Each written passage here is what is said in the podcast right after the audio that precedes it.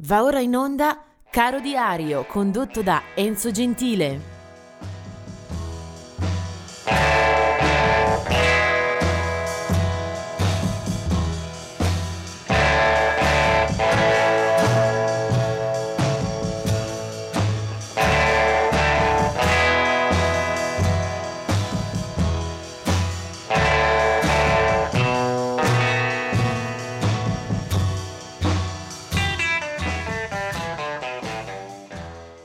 La data del 9 maggio mette in grave imbarazzo per la scelta di un artista, di un personaggio, di una canzone. E ci sono tante alternative. Andiamo ad alzare l'asticella verso i vertici eh, più invitanti. Allora, eh, in questa giornata il 9 maggio eh, Richie Fury nasce nel 1944 eh, area country rock eh, americano, un personaggio che ha avuto tante presenze discografiche, eh, molto amato, insomma, soprattutto in un certo periodo anche qui da noi. Del 1949, 9 maggio, è Billy Joel. Eh, a questo punto eh, Billy Joel è uno dei massimi autori della canzone americana c'è un suo album, eh, ne escono due nel 71 eh, per salutare l'inizio di carriera, si chiamava Piano Man, cioè l'uomo del pianoforte.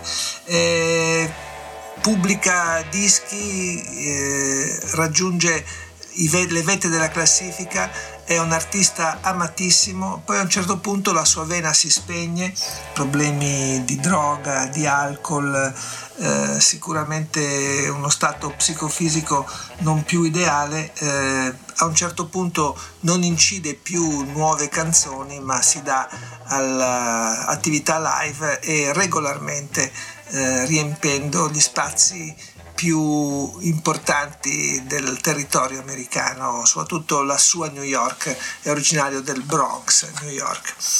Eh, sempre il 9 maggio del 1945 eh, nasce Steve Katz dei Blood, Sweat and Tears, gruppo che si poteva ascoltare al meglio nelle primissime produzioni, fine anni 60, primi 70, eh, un intreccio tra eh, soluzioni jazz, rock, molte sezioni fiato, insomma un gruppo di certo tra i più eh, avvolgenti e più innovativi in un certo periodo.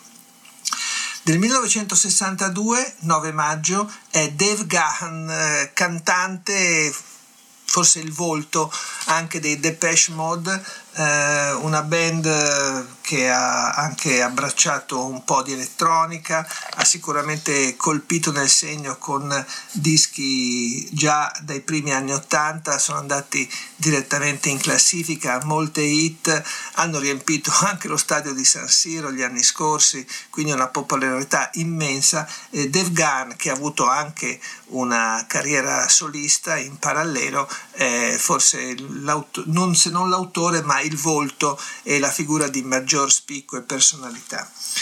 Eh, vediamo invece gli scomparsi, coloro che ci abbandonano in questa giornata. Il 9 maggio del 2003 se ne va Noel Redding.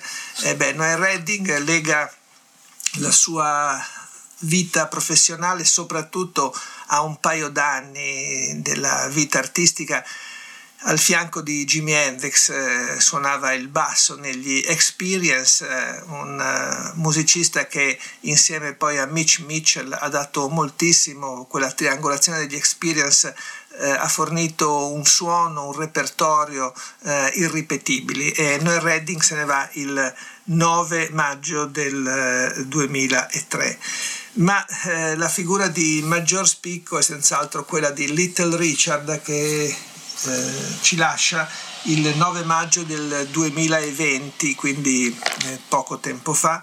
Eh, Little Richard eh, è stato, eh, ha rappresentato l'anima più scura eh, uno dei punti di congiunzione tra il blues, il rock and roll, eh, il gospel, un suono dell'anima. Little Richard, nato con il nome eh, anagrafico di Richard Wayne Pennyman, era del 1932, ehm, a un certo punto, poco tempo dopo i suoi trionfi commerciali, una crisi mistica lo impone, gli impone una sorta di stop e passerà a cantare eh, salmi, eh, musiche religiose, praticamente abbandonando il rock and roll eh, al culmine della sua traiettoria.